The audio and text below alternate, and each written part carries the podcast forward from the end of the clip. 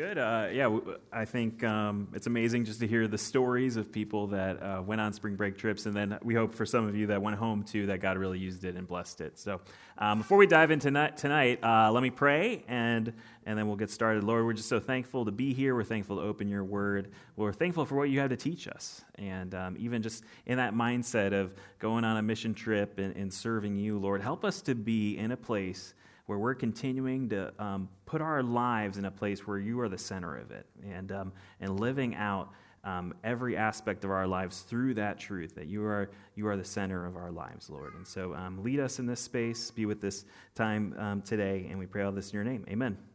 All right, if you guys have your Bibles, turn to Acts chapter 20. We are continuing our series in the book of Acts. It's wild. We, we have only eight more chapters to go. We're really excited for that um, and excited to continue um, just learning from the first Christians in the book of Acts. Um, and before we get into the passage specifically that we're going to hit on today, just want to share a little bit about something I've been learning lately. Uh, the last few days, my dad was in town. He was helping me with some house projects. As a new homeowner, I need a lot of help with these projects that we're doing. Um, and I, am a little bit handy, my dad is like another level. Like, he really knows what he's doing. Even um, we called my brother up, who's an electrician, and my dad and him were talking like on the phone, and it felt like they were speaking like Portuguese Portuguese. I had like no clue what they were talking about with uh, the, the project that they were talking about doing, but really appreciated him. Um, and usually, when me and my dad are working together, um, usually we get into conversations about sports, uh, movies, or our family, or current events, and things like that. And then oftentimes our conversations will go a little deeper into more spiritual conversations. My dad is a strong man of faith. And I shared with him about uh, this music video that I saw on YouTube recently, and it was um, from the band Pearl Jam. Any Pearl Jam fans out there? Anybody? No? I'm the only one? Okay. Just uh, they're a good band if you ever want to check them out. so, uh, but uh, anyways, uh, this this particular music video that I saw, um, it was from one of their concerts, and as they were singing this song, uh, this, this very popular song that Pearl Jam sings, the, the lead singer did something different than he's done before. He started singing, but then he stopped singing, but then continued to play the melody. And everybody at this concert kept singing the song. And so he just stood back and everybody was just singing. And, and it was kind of a powerful moment. Like people got really into it. You could see people crying, raising their hands. Like it, it was a really interesting moment. And I said to my dad, you know, I said, man, this, this video, it looked like church, you know, it looked like people raising their hands in, in worship. And I was like, that was interesting. And my dad said this, which was really insightful. He said, you know, Joe, you know what that tells me? We were made for worship. He said, You know, we were made to worship something. Within the human soul is this desire to worship. And if it's not God, we fill it with something else. We were made for worship.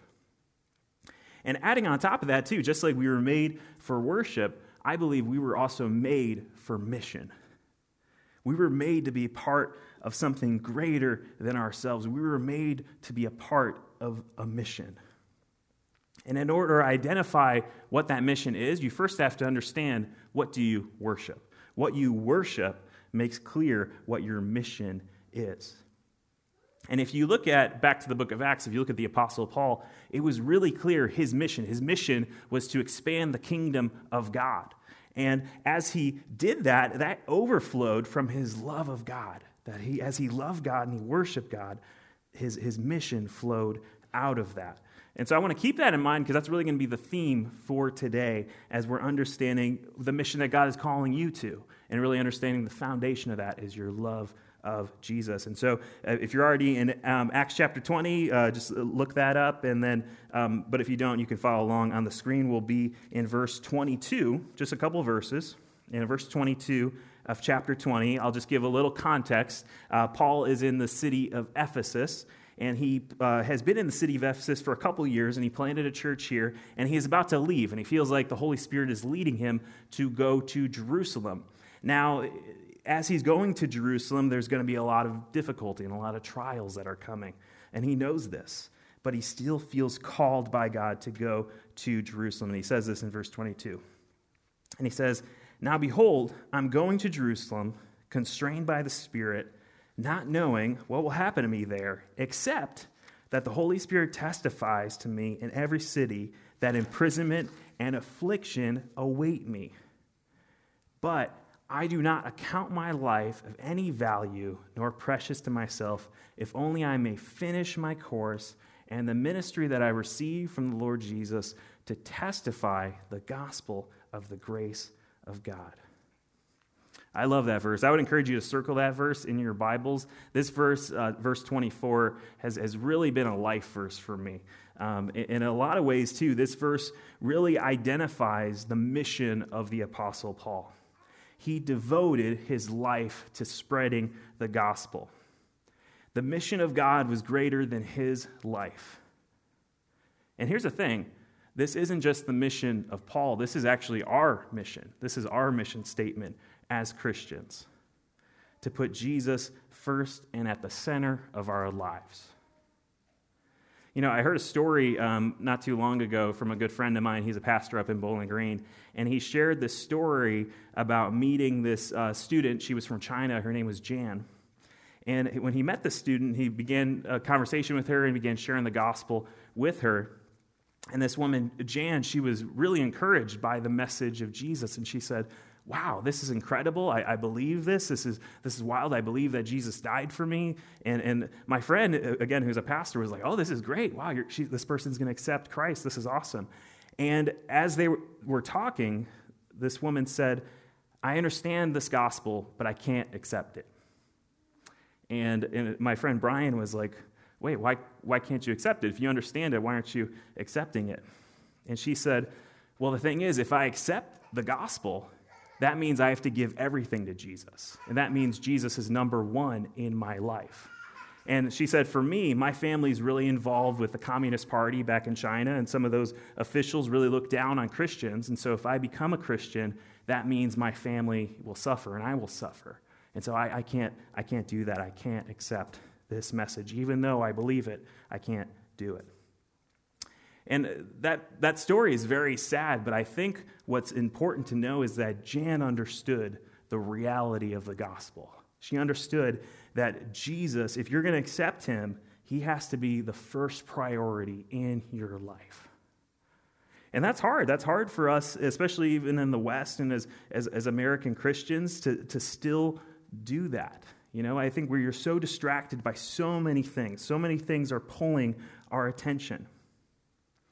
But the reality is, the cost of the gospel is that Jesus is number one in your life. Jesus says this in Matthew 16. He says, If anyone would come after me, let him deny himself and take up his cross and follow me. For whoever would save his life will lose it, but whoever loses his life for my sake will find it. And so, this, again, this verse in Acts really has ministered to my life. And it's been, at times, a challenging verse, too.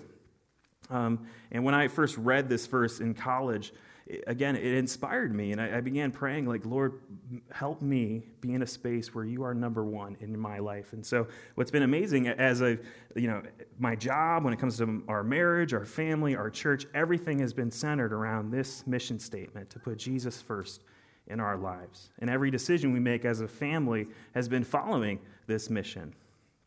And I'm telling you, it, it hasn't always been easy, right? In, in, fact, at times it's been really hard. Even this summer, um, before me and my family, before we moved down here, it was very hard. We were uh, really struggling with this idea of are we really going to move to Athens and start a church? Like, this is crazy. Why would we move further from family, further from friends? But, but as we were praying, we just felt this clear clarity that God was calling us to be a part of this, that God was calling us to move to Athens to help start this church. And, and I, th- I think that we need to remember this that if we love God, we want to serve Him in all that we do, that He has to be the priority of every decision that you make. And I can say it's been worth it. It's been worth it. Now, I want to clarify, I'm not saying that everyone needs to go on staff. That would be cool. We'd welcome you. We would love that. Um, but, uh, or to go into full time ministry or to go overseas. I'm not saying that. But what, what, what I am saying is that God has a mission for you.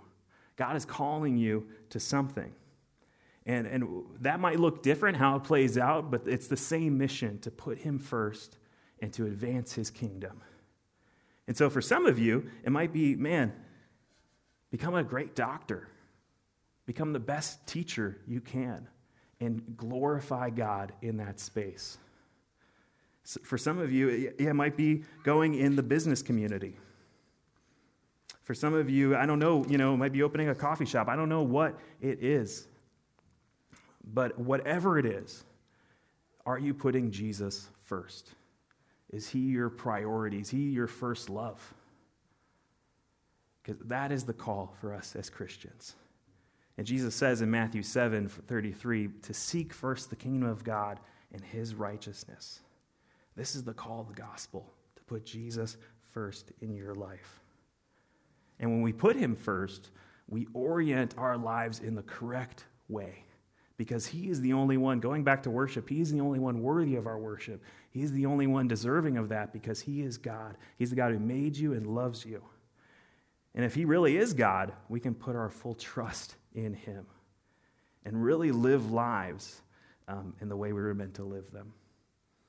And so that's the call, and this you know, is a much shorter message than normal, normal but I think uh, the, the power of that message is the same that we need to put Jesus first. And so as we close today, I want us to ask ourselves a couple questions. And as we close in prayer, really asking yourselves these two questions. Number one, um, what do you worship? What do you worship? And then number two, how can you glorify God in what he calls you to do? And so really, it's really, you know, what do you worship? And then what's your mission? How can you bring God glory in whatever it is He calls you to do?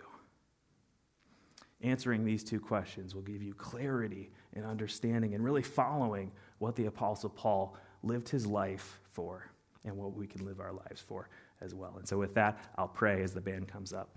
Lord, we thank you just for the chance to come today to hear about what you've been doing um, in our church and beyond.